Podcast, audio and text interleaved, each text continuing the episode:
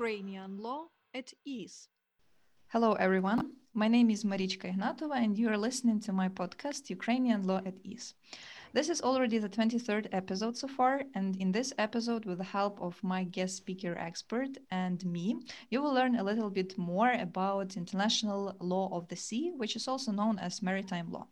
Please welcome the expert, Olesia Gorbun, PhD candidate at the Institute of the International and European Union Law in the Law School of, at uh, Mykolas Romeris University, uh, which is uh, located in Vilnius, Lithuania. She is also the invited member of the Scientific Expert Council of International Law at Yaroslav Mudryi National Law University uh, in Kharkiv, Ukraine. Um, her uh, dissertation topic, uh, her um, research basically, con- is concerning the influence of the Crimean occupation on the effective dispute resolution under the 1982 United Nations Convention on the Law of the Sea. Um, a very uh, interesting and I would say uh, maybe complicated introduction, but uh, please be assured that uh, Olesia is, uh, I would say, the genius and true expert uh, concerning the international law of the sea.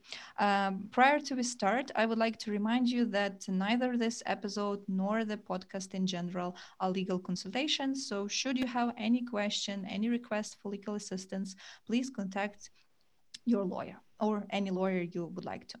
Um, hello and welcome. Uh, thank you for joining me um, in this on this uh, Saturday Saturday morning. Uh, I'm really looking forward to talking to you about such interesting and I would say sophisticated uh, topic. And uh, uh, I believe that this episode will be beneficial for anyone, even um, non lawyers, uh, who would like to know more about uh, international law of the sea. Um, hello, um, thank you for such a nice introduction. Um, it's nice to hear you too. Um, indeed, um, like I guess this will be also useful not only for lawyers, but the ones who will be interested in general to get some some general knowledge of international law mm -hmm. of the sea and in general like it's also would be interesting for someone who interested in even in geography because we'll talk a bit, mm-hmm. uh, a bit uh, more mm-hmm. like through the worldwide uh, and how everything is regulated um, i'll try my best to, to make it uh, as uh, I, I, don't think it's difficult to be honest but i make it mm-hmm. simpler and easier to understand um, so let's have like usual normal conversation um, so yeah. Great. Um, so let's start talking about international law of the sea. Uh, I believe uh, um, it would be nice if we um, outline and discuss some general provisions of the international law of the sea, right? So what are the probably main definitions, notions? Uh, um, what is the maritime law, and uh, is it different from the law of the sea? Why the law of the sea important um, and and so on. So uh, could you please elaborate more on this? Um, yeah sure. Uh, okay first of all uh, why we call it international law of the sea and uh, what the difference between maritime law is international law of the sea it's uh, talking about more about the pub public aspects of this um, of the regulation of the sea. Uh, while maritime law is more about the private field. So for example when you when you like it's still let's put it this way it's ongoing discussion between scientists uh, um, and researchers about the, whether they are similar or they have like how many difference they have like i know for sure in ukraine there's uh, uh, like different um, like uh, school of law like a school of uh, an opinion that like okay look maritime law is mm-hmm. um, only private which deals with um, uh, like uh, for example relationships with uh, seafarers so the and the company who employed us. So it's more like uh, even involving some uh, labor law. When law of the sea is more about the public's uh, public. Um, so, for example, the relationships with uh, with the states, uh, how they regulate the. Uh, their like borders in the sea because it's also important. So um, uh, to be precise, why exactly it's important. It's important because it regulates some relationships uh, between uh, uh either um, mm, either people, either states, and it's nice to have something where you can look uh, into for guidelines. So mm-hmm. that's what about the international law of the sea. And what's the most significant about the law of the sea is um, as everyone, I guess, uh, who is studying law, and especially particularly international law, it's kind of difficult to find any regulations about, about the responsibility of states. And the convention, which um, like uh, United Nations Convention of the Law of the Sea of um, 1982, it speaks loudly about the, it has um, the provision um, about the compulsory dispute settlement um, resolution and it's mean the binding decision for the parties participating in this uh, resolution. So it's mm-hmm. particularly significant. It has uh, um, the, the, the, binding decision which leads to uh, which can um, like have the um, ha like the decision which may uh, which will have um, the make the state responsible for their actions.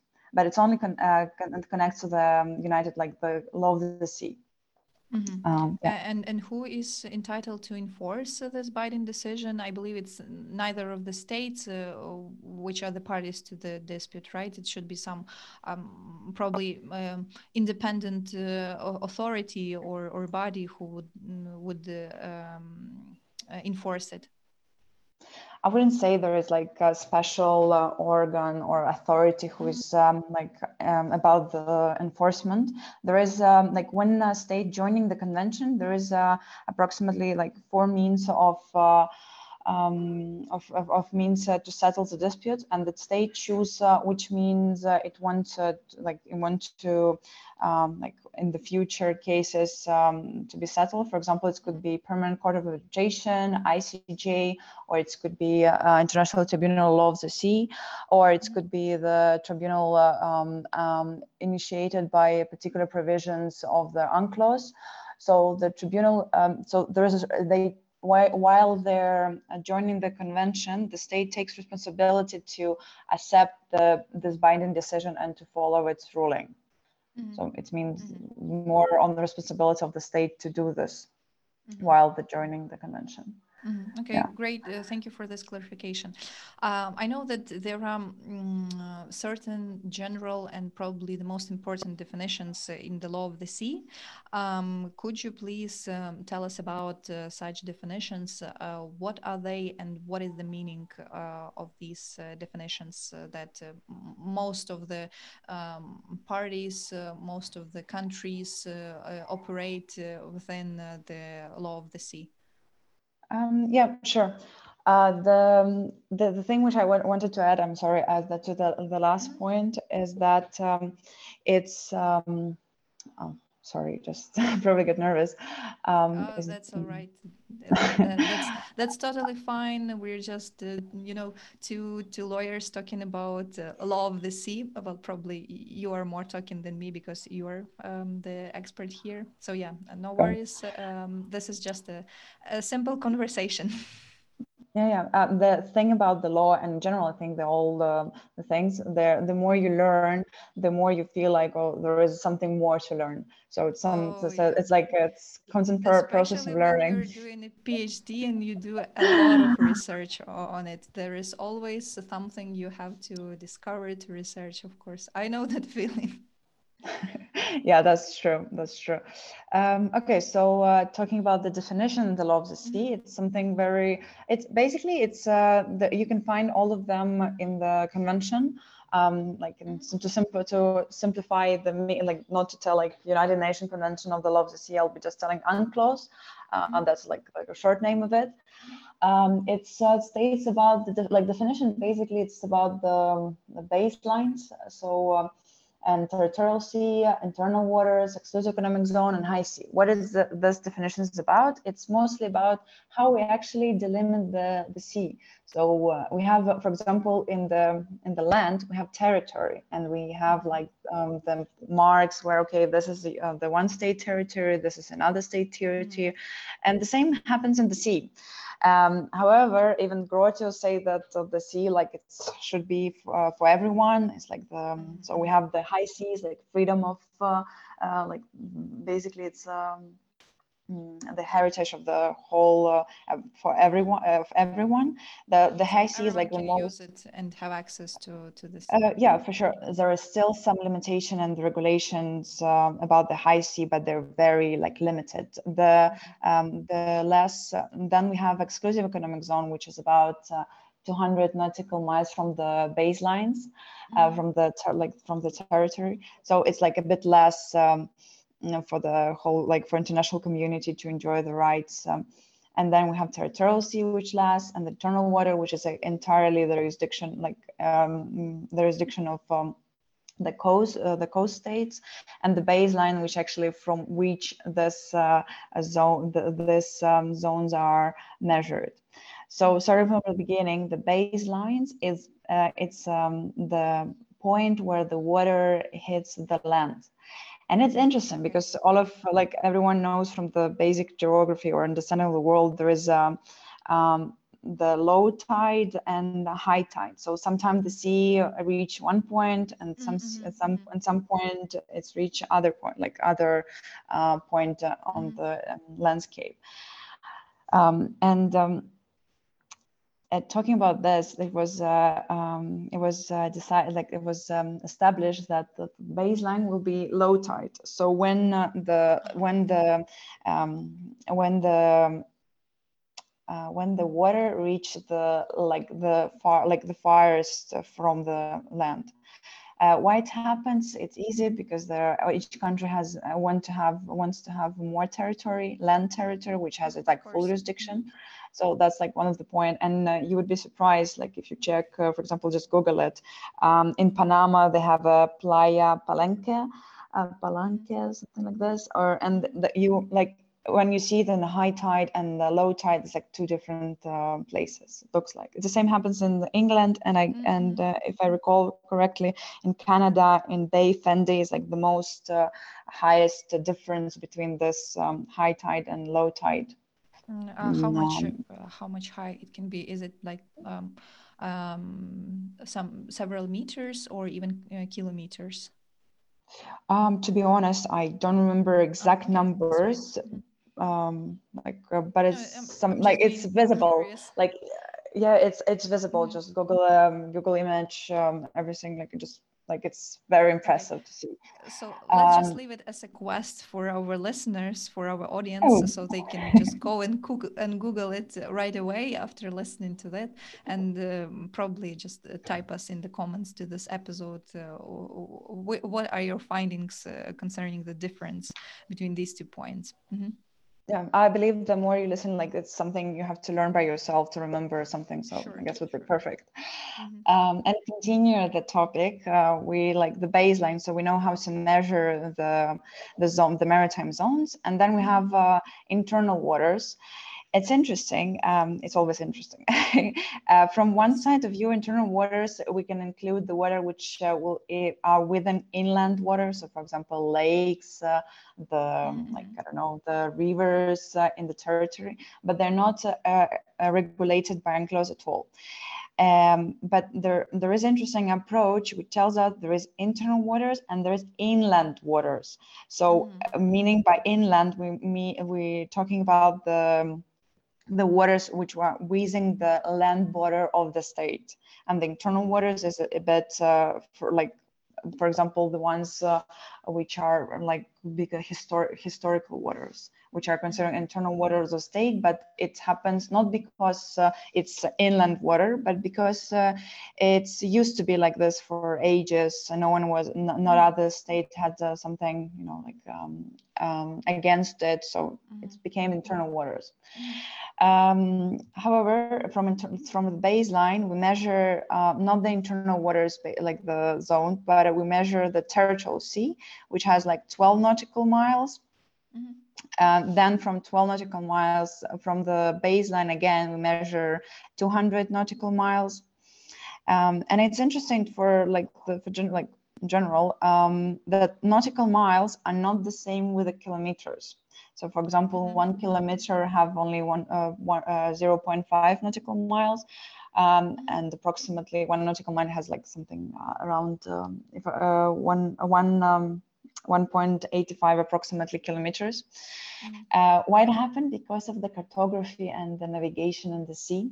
Uh, Mhm. for when you have like we, they used to have maps, um, so it's more convenient for them to use nautical miles rather than uh, calculate everything through the kilometers.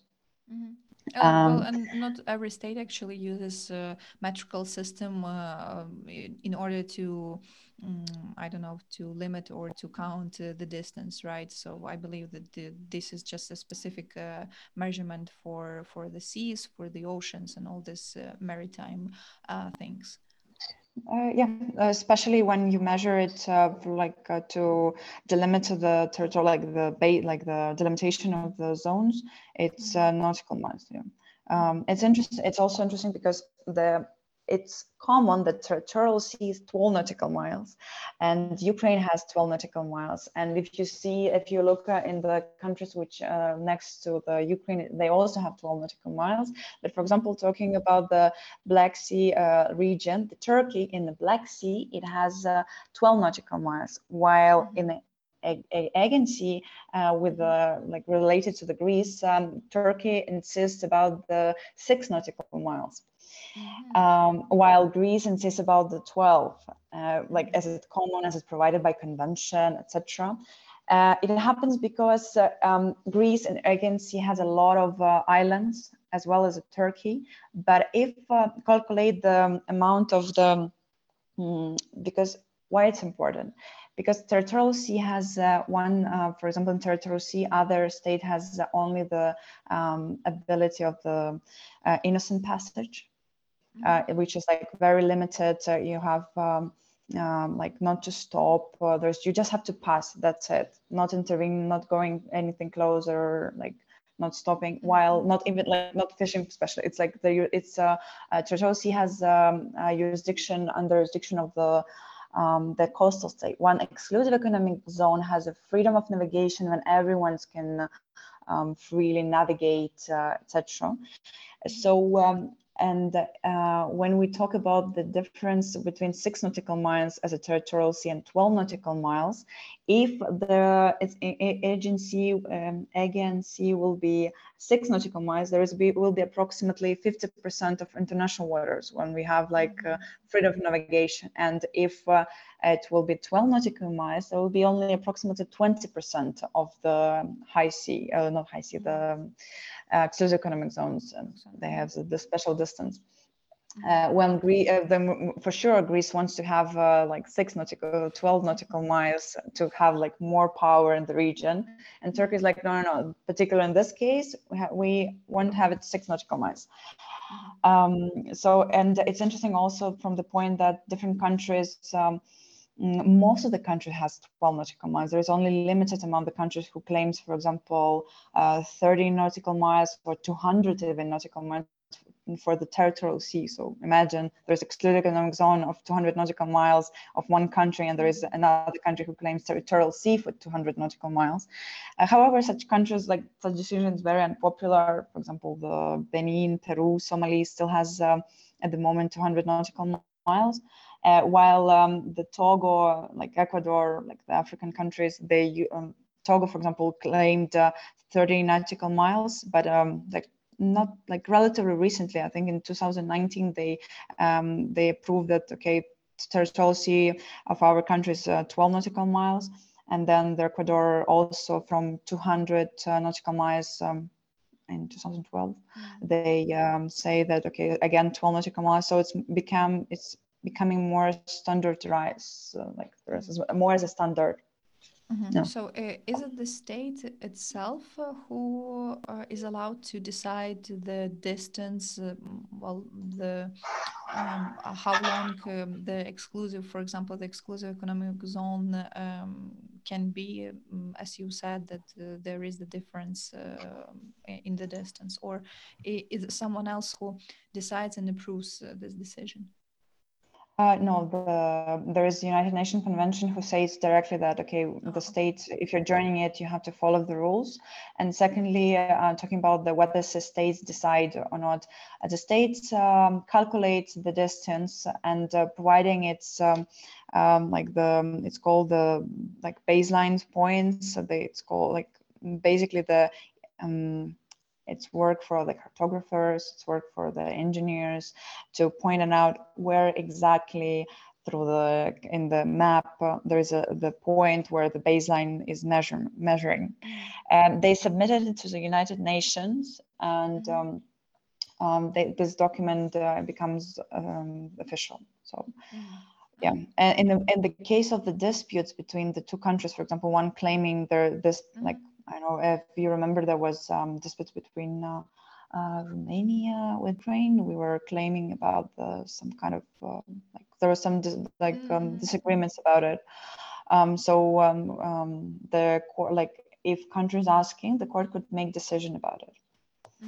Oh, yeah. Yeah, of it's it- it's also uh, um, it's also uh, the point how convention was able to be so um, like um, strong and successful. At the, the point when the countries the states are joining the convention they can limit the jurisdiction of the um, of the dispute like the dispute settlement. For example there is the article which says that, uh, um, like can, the states doesn't doesn't allow um, the the to settle the disputes or evaluate the disputes related to the delimitation or to some like very you know very mm, so very difficult and hard, like harsh topics such kind of the borders the sovereignty of the states uh, there is like historical uh, uh, titles or for example when it comes to the um, um, enforcement or military operations something like this so they also can uh, reduce the limited jurisdiction. Mhm. Um, speaking about the disputes and uh, settlement of the disputes, um, uh, could you please um, uh, tell uh, a little bit uh, mm, um, about uh, different maritime zones and maritime regimes? What are the zones and what are the regimes? And Mhm, uh, sure. uh, what is the jurisdiction in, in these two um, aspects, the zones and the regimes? Um, the zones is the one we just mentioned. It's like definitions, like like the zone, like interna- territorial sea, exclusive economic zone, like high sea. It's like mar- it's considered the maritime zones. And maritime regimes is the ones uh, uh, like where you can see the obligation and uh, um, like uh, the rights and obligation of states um, in this regard. So, for example, in territorial sea, it's mostly jurisdiction of the coastal state when the foreigner, foreigner, foreign, foreign states has a, a right of the innocent passage. When the exclusive economic zone has uh, the, it's like um, maritime zone, which has uh, the regime of uh, freedom of navigation. There's also like much more freedoms, like freedom of, uh, uh, like freedom of fishing. Um, like there's like pretty much a lot of them. Um, and um, uh, talking and also about the regimes, for example, if it comes to the regime of uh, the one, the one zone I haven't mentioned is uh, international, uh, the zone like international straits um, for the like for the navigation. Uh, it has uh, the regime of uh, transit passage, so it's Okay. similar to the one which has uh, like freedom of like for it's yeah it's just basically it's a regime the which regular which has a stating about the rights and the obligation of foreigners and the and the local Mhm. states So it's also it also has to be sorry sorry uh, i just Yeah, mentioned the last point that's fine, Please go on. yeah i also will mention the important thing that um, mm, the landlocked states are enjoying the innocent pass like they can uh, go through the internal waters of the state to go to have ability to access the um, the inter- international waters so it's also like kind of a regime which allows uh, landlocked states go through the um, through the um, like through the basically through the water where the other states uh, like not not allowed to go Mhm. Yeah. Okay. um i interrupted Um, you so sorry I, I was just going to refer to the straits, Mm. right? Uh, so, um, as you mentioned, the straits uh, are the waters uh, in the regime of um, of passage of free passage or transfer. So you basically are allowed just to go through it. So for example um, the uh, panama canal right as uh, the example of the international strait allows you to go from one ocean to the other ocean. So or, or from one hemisphere to the other hemisphere if i'm not mistaken.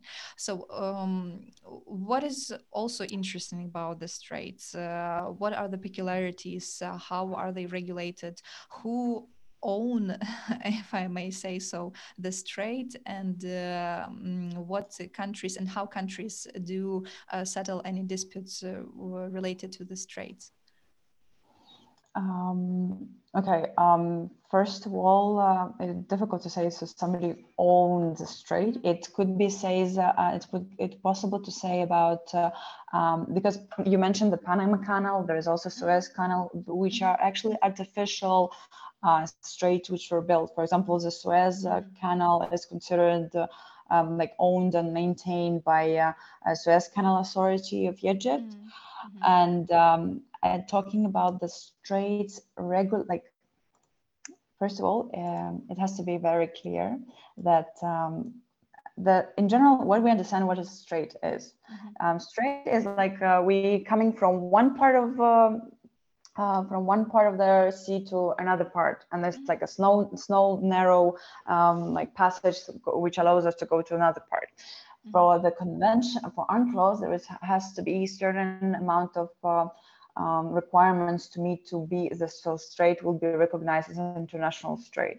For example, such strait as a Turkish strait, which um, which uh, we know uh, is like the, the, there is actually Turkish strait consists consists of two straits. It's Dardanelles and Bosphorus. Mm-hmm. Um, it's um, historically it was regulated and it came to that it was it extra, like external water of um, um, of Turkey, but they were they made the um, convention, uh, Montreux Convention regarding the regime of Turkish Strait, mm-hmm. and this this strait, um, the passage of it, uh, the, the, the zone of it became as a part of the regime of international waters. So um, a foreign for, uh, foreign strait uh, foreign ships could come vessels through the straits without any mm-hmm. limitation. Mm-hmm. Uh, why international strait regulated by UNCLOS is important because it allows uh, people, uh, the, the countries, uh, um, like not only who are in the region, um, to pass through the strait. They have to have uh, international importance. So this strait should come from the exclusive economic zone uh, where the freedom of navigation to sea to another part of where is an exclusive economic zone or high sea. So it should be internationally relevant uh, strait. It also has to connect. Uh, it also has between itself has a, um, has to have territorial sea um, within the strait. Um, so we can say international strait meaning geograph- geographically when, for example, Kerch Strait could be geographically for sure considered as an international strait, um, just because it's like a narrow um, narrow passage through the to, from Black Sea to the Azov Sea or vice versa, and it also includes uh, mostly the um, the ships of Russian uh, and um, Ukrainian under Ukrainian flag. Um, however, we have to like if the Azov Sea is uh, um, like internal, like has a, a, a, status of their internal historical sea, uh, it's not international strait under UNCLOS uh, provisions. Mm-hmm. And um, um, it's also like, um, let's put it this way, the more I know, the more I learn, the more it's interesting it becomes. Uh, mm-hmm. I was writing um, um, 2018, I was writing master thesis on the status of the Kerch Strait. So I was um, researching about the which what the Kerch Strait is, like whether it's international strait, whether it's a, the water, like it has a more historical strait. Um, and at some point, uh, um, I was asking my supervisor because there was um, arguments in favor of uh, me, like it has a historical meaning or it has it might be become an internal international strait. Um, from like from that moment, I decided that okay, it's uh, supposed to be um, more historical strait because I thought that it's more arguments in this favor. Um, mm-hmm.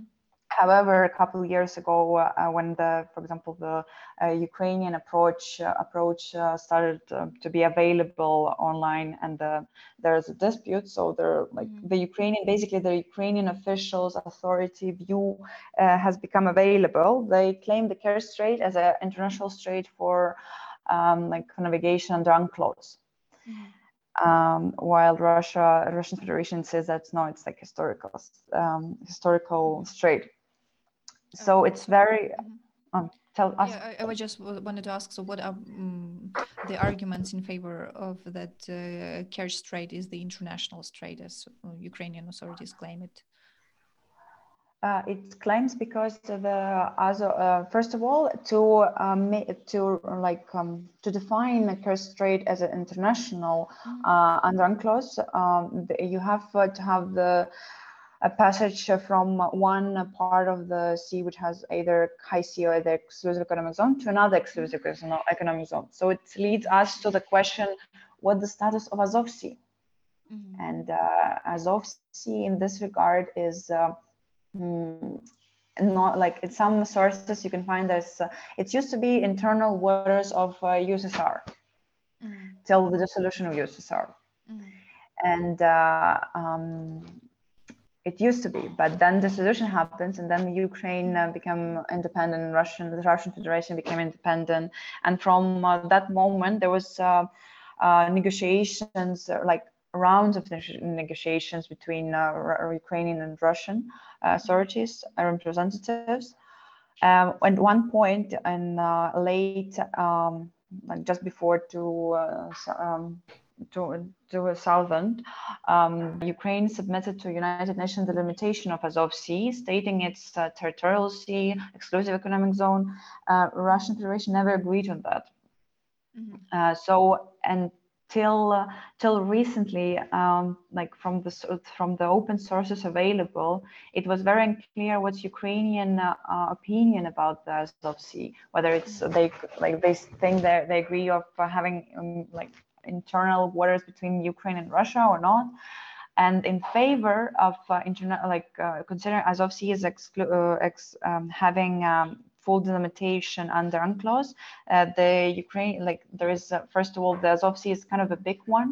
Mm-hmm. It's not something which you can see from the case, um, like also some part of the, I guess, a home reading. The you can check the Gulf of Fonseca or the Gulf of uh, Piran the Gulf of the Gulf of Fonseca. It's um, the Gulf uh, which uh, regulate it was the dispute between the, the limitation of the, the waters was solved by um, tribunal. It's uh, the countries were were like previous uh, former colonies of um, Spain, if I'm not remember. There was a Nicaragua involved, the Honduras and Salvador, mm-hmm. and uh, it's like it's it was solved and was concluded that it has special regime the same as uh, happened with the Bay, um, Bay of Piran, I think, um, with the Croatian um, and um, yeah, Croatian Horvatia. No. Um, anyway, um, uh, so uh, the the, the isn't it? No, no, no, for sure no. Uh, um, and um, so the point here, the that Azov Sea is like because it's so huge, it cannot be recognized as internal like as internal uh, waters of one state. Moreover, it's under convention it's considered as enclosed. Uh, um, like um, there's like provision about semi-enclosed seas and enclosed seas, so it mm-hmm. comes under that provision. Basically, it could be considered as a having exclusive economic zone, but there is a dispute on going on. There is no certain answer on it, so it basically depends whether there will be enough arguments in favor for it having international status or not. Um, so that's the answer to the question. It's may, it mainly depends on the status of the Azov Sea. We could say whether Kerch Strait could be the the, the international strait and UNCLOS or not. Because from the perspective of uh, the recognizing it, it doesn't have uh, any uh, like agreements between Ukraine and Russia about the specific um, regulation of the navigation through it. It has, in 2004, was some agreement, but Ukraine points out that there were no, uh, the agreement was valid, but it before, but the first thing which should be done, it's delimitation through the Kerch Strait and the Azov Sea, Mhm, which never have been done. Mhm. Um, and now Russia claimed that Kerch Strait is internal waters of Russian Federation, starting from Mhm. 2014, unfortunately, uh, which is not uh, Ukraine like doesn't support this position either. I, um, so um, yeah, that's pretty much the explanation. It's it's a complex issue. You cannot look uh, into it through the one perspective. There's a, a like a lot of small issue which can has to be considered. So basically, you have to look from different perspective and to see the whole point. So yeah.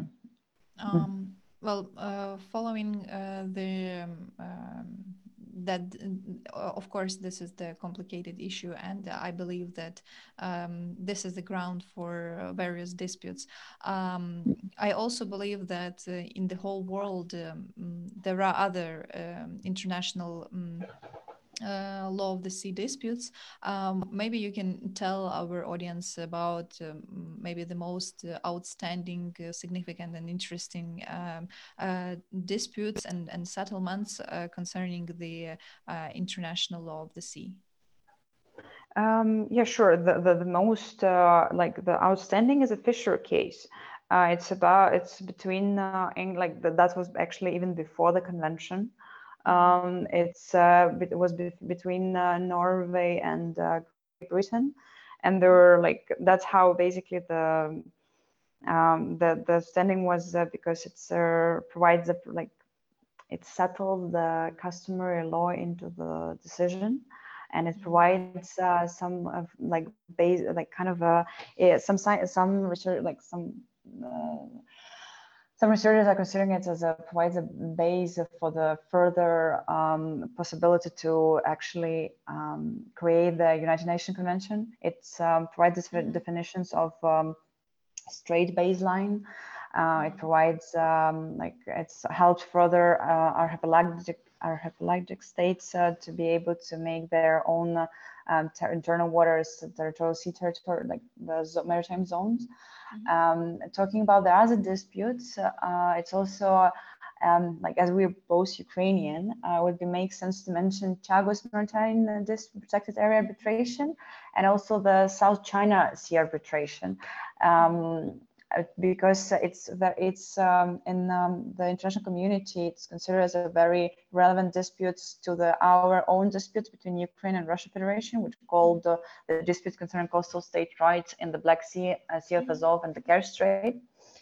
Um, the um, this like it's it seems difficult it seems complicated but the it's at the core of the disputes is basically two dis- like the disagreements between two countries so that in the case of Chagos, uh, the when the Mauritius uh, were like were against the United uh, Kingdom, there was a cha- uh, there was um, some part of the territories which United Kingdom claimed their own, and uh, the Mauritius tried to defend itself and go went to the tribunal and asked uh, basically to um, like like um, the tribunal ruling was that uh, the core of the disputes um, was that Mauritius. Ma, Mauritius asking not to um, not to solve the issue related to the uh, interpretation of or application of the United Nations Convention, but rather to settle the, the sovereignty dispute between um, two countries. So the case was actually rejected. Um, like further, and Mauritius asked the ICJ about advisory opinion on the, the sovereignty issues um, and the ICJ made a decision, and then Mauritius went to the, another dispute between um, with with Maldives, and on those disputes, which the decision was available just recently, like in January this year, 2021, mm-hmm. it stated that um, the ICJ has a advisory opinion has a legal effect. So basically, it helped to prove Mauritius in certain some in certain like position that. Uh, um, the um, like in the previous dispute like the with between Mauritius and United Kingdom. Uh, this I think this bit would be rel- really um, relevant to Ukrainian experience, despite the fact that the like the the objectives, the situations a bit different, it still shows that there is a like even when the tribunal rejected because of the sovereignty issues, which actually uh, Ukraine has now uh, because of the occupation of Crimea. Mm-hmm. Um, the, the the the thing is very simple. Like there is a tribunal about the law of the sea. It can rule over the land issues. It cannot go like mm-hmm. further than like uh, saying. Um, and uh, this particular, the case of the Mauritius um, shows a slight uh, a light, like you know, the light in the tunnel. Um, so I'm mentioning this, uh, like this particular two cases, two disputes, to show mm-hmm. that uh, the like on this on this example, Ukraine can elaborate on the ish on the its own like um, submissions and to elaborate on the like on, on the dispute itself between Ukraine and Russia. Uh, Russia. So and uh, to, to like to find the solution how actually uh, Ukraine can protect its um, like maritime rights uh, um, in the sea, and uh, like just you know uh, one more thing in favor of Ukraine that look the Crimean occupation was illegal, etc., etc. Mm-hmm. Um, the interesting thing that um, the Mauritius submitted its dispute in 2010, and uh, at the moment is like nearly 11 years passed, and still the dispute is not entirely solved. So it just shows that uh, um, it's a long procedure, it's a long way, but it doesn't mean it uh, will be unsuccessful. So, mm-hmm. um, and uh, from the perspective of the dispute, um, the finding of the dispute between Mauritius and Maldives, it's really worth reading uh, for those uh, who are into like who goes into details and uh, to see that even the advisory opinion of the ICJ, it doesn't have binding effect, but according to the decision, it has a legal effect. And uh, if, um, like, if it comes to the the um, preliminary decision of the tribunal and the disputes concerning Ukraine and Russia, it said that uh, there is no uh, binding decision about the status of the Crimea Mm-hmm. and there is neither even the legal uh, legal uh, neither decision has uh, which has legal effect. So for example the resolution of uh, uh, united nations general convention has advisory character. It's not binding. It's moreover it's uh, mostly in hortatory language. Um, and it um, also seems like more having political nature. Um, so you can see like there's a huge weak point of the Ukrainian arguments, and then you find out about this particular cases and seeing like, okay, maybe we have to do something more. Ukraine has to be something to do something more to be able to protect its interested mm-hmm. interests. Mm. Um, speaking about the procedure and the dispute, um, is it allowed or is it practiced uh, within uh, such international tribunals to use uh, precedent law? For example, when you uh, refer to uh, the decisions in uh, other cases, but which have um, similar or identical grounds and objectives, or it, it's not the, the case here? Oh, that's a exactly the case. That's oh, extremely okay. exactly the case uh, that uh, the tribunal, like the basically the the the authorities under the convention who are able to decide about the convention. First of all, they have jurisdiction. They have jurisdiction. It's uh, um, 2018 8, uh, the, the article itself, uh, if I'm not mm-hmm. wrong, and um, it states that it's um, it has jurisdiction over the disputes concerning interpretation or, applica- or application of the convention. So there is uh, like we have convention as a source of to apply the rules, but there is uh, um, decisions relate like already made like already who are the decision who already made interpretation or uh, sh- like show the way of application this convention so the tribunal constantly using these um, decisions. They're also using uh, the ICJ decisions. So there's a um, established practice of uh, using uh, the previous um, decisions.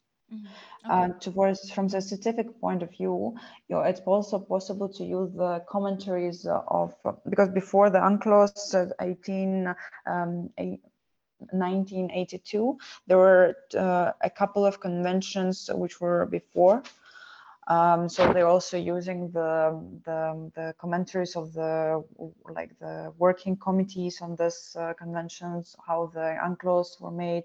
So, for example, the sovereignty issues under the UNCLOS, uh, whether they're like the writers, drafters of the convention were intent to include this dispute into the uh, the, the meaning of the convention or not.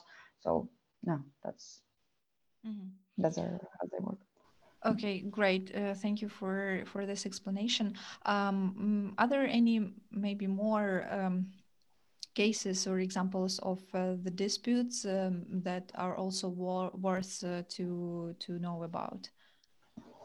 Um, yeah, sure. Like um, um, the and like for Ukraine, it's like the two main disputes for Ukraine, which is uh, and like the one I mentioned, and there were also another one about the case concerning the detention of three Ukrainian naval vessels. Mm-hmm. And um, I think everyone in Ukraine, like all Ukrainians, I know are, are well know, like well know mm-hmm. the case about the when the like Ukrainian uh, seafarers were returned from uh, Russia, etc. And um, it's it's uh, actually. Um, we, we know uh, you, all Ukrainians are here. There's aggression of Russia, everything like there is aggression. Uh, we are like in state of uh, kind of war.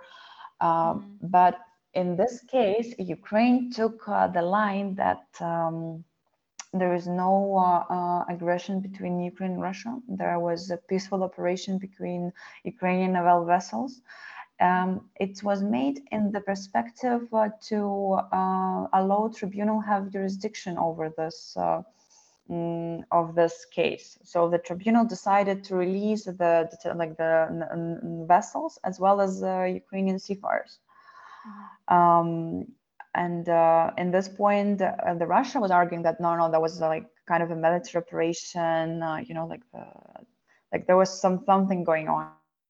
And from the perspective, it's, uh, it's um, interesting to, to research more and to learn more about it, what the impact in the future will be of uh, the Russia saying like this uh, in its mm -hmm. argument and Ukrainian saying this one. I know that uh, the um, it's kind of a basically stating and uh, uh, agreeing uh, that um, the the military or uh, I don't know some um, military actions were actually taking place, even though they all the time they claim that no no no this is nothing relevant to the war or any military operations from Russia Federation is is just some internal conflicts in Ukraine. Yeah, yeah. The the I don't like yeah exactly. The Ukraine was a claiming uh, like opposite and Russia was like claiming the, this one. It's interesting uh, from the perspective of the to see in the future with mm-hmm. the tribune decision because this like is a problem of inconsistency. Mm-hmm. Like uh, it, to defend your right to a certain extent you have to be very consistent in what you are telling and what you are saying. Mm-hmm. So there's like both sides were inconsistent with the viewpoints. From it's um, eh, I guess it was beneficial for Ukraine to say that to be able to release the um, the vessels and to find the like the settlement of the dispute. So the. Russian Federation were obliged to uh, release the, the, the the vessel as well as um, the the people. Mm-hmm. Um, but we don't know. I know there is um, in the investment arbitration, Russia Federation, where there was some disputes also in the international um, authorities, and they were claiming that we don't accept the, like this particular treaty because uh, uh, it's violating our like um, intern like uh, national rules. Mm-hmm. And the and the um, the tribunal released a decision telling um, we have uh, that you have the perfect case um, example of uh, Crimea accessing Russian Federation when it's uh, um, was not in um, uh, not under your national legislation, but mm-hmm. was in relation, and only after it was it was become legal, and you were accepting it. So you cannot say that from one from one this case we're not accepting, and this case we're accepting. So it has to be inconsistent. So I I hope and I think it will be like very interesting for the for the tribunal to to also to evaluate this um, circumstance and to, to so rule the, the decision. Mm-hmm. So the proceeding in this case is still ongoing, and uh, we don't know yet uh, what are the interim decisions. Uh, it's difficult to say that it's like ongoing or not. The dispute concerning coastal state rights in Black Sea and Sea of Azov is ongoing. Uh, mm-hmm. it's like uh, because uh, the tribunal ruled like it was a preliminary decision. Mm-hmm. And uh, the and um, and preliminary decisions state that uh, all uh, submissions related to the coastal states' rights and obligation are not under the jurisdiction of the tribunal. Mm-hmm. So the huge part of the submission of Ukraine, like like just think about that properly. The Crimea uh, Peninsula has its maritime zones. Mm-hmm. So as we were talking more uh, about them, they're all has uh, like they're all regulated and they're all based on the land. So all claims in the exclusive economic zone related to the territorial sea of um, of uh, which are like in the territories like based from the Crimea are rejected by the tribunal because it has lack of jurisdiction. Mm-hmm. Mm-hmm. Um, and the case right now, which is going on, it's uh, this the like not all like a lot of but not all submission are rejected by ukraine. So right now the ukrainian writing memorandum based on other submissions and there's still a lot. There is still environmental issue, uh, issues related to environmental issues related to the uh, like to the um, uh, the Kerch Strait the Kerch bridge um, so there are some issues which are still ongoing, and the procedure that started from 2016 and will be ongoing for quite a while, I guess. Mm-hmm. Um, so yeah, so it's still ongoing the procedure. Mm-hmm. Okay, um, wow. what can I say more? Um, that was quite a conversation, I would say. Uh, literally, I personally learned a lot, and I believe that the audience uh, will learn a lot as well. I have maybe the last question for you. Um, as an expert and researcher in this field, what uh, uh sources uh, um, or anything like that would you recommend to? Anyone who would like to learn a little bit more about international law of the sea, uh, where to start from, what to research, what to read, and uh, and so on? Um, I would like to specify that, that um, to international law of the sea is um, like a lot of about the conventions. So just the mm-hmm. first one you have to read and to analyze is the UNCLOS. Um, secondly, if you're getting into UNCLOS, you may also read the decisions, which and to see like what is ongoing situation. I would recommend some English uh, written books in the in, um, International of the Sea. Um, there are some Ukrainian uh, language books, um, mm-hmm. but I like to be honest. I think the decision is the convention is in English. The decisions are made in, uh, are like which are from the like from the court tribunals uh, over this question is are in English. So I would recommend to read just the pure source of the, thing. Mm-hmm. Yeah. Mm-hmm. The uh, the last point that I would like to mention that. Um, uh, there is also in the law of the sea there's still so many issues which are not solved there are so many like issues which are under the question and there in general the field is very interesting to discover even deeper and more for example the regulation of the arctic the we have like mm-hmm. it's all well known the climate changing there's uh, ice melting so how its impact on the waters because the the low like the the baselines are changing and etc so it's like it's um a, like huge uh, field of exploration a huge uh, huge field for mm-hmm. learning mm-hmm. Um, great, uh, thank you. And I would probably ask you um, to provide maybe several links uh, to the sources that you recommend, uh, um, probably the convention itself, where one can find it, and maybe some um, cases that you would also recommend uh, to mm-hmm. to read and, and know about. So yeah, we will just leave the links to the description of this episode. Um, and for everyone, I would like to remind that. You can listen to this episode on uh, several uh, platforms, uh, namely uh, SoundCloud, uh, Castbox, uh, Google, Apple Podcasts, and Spotify. please do subscribe. please like, share, and comment the episode, and also recommend it to your friends, family, anyone who might be interested in in it.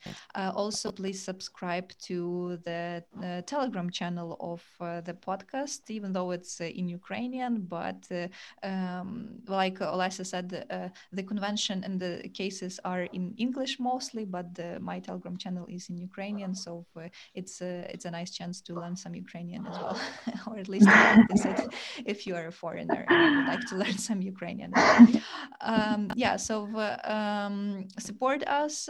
Um, that's probably the best gratitude to uh, the uh, content makers and uh, podcasters.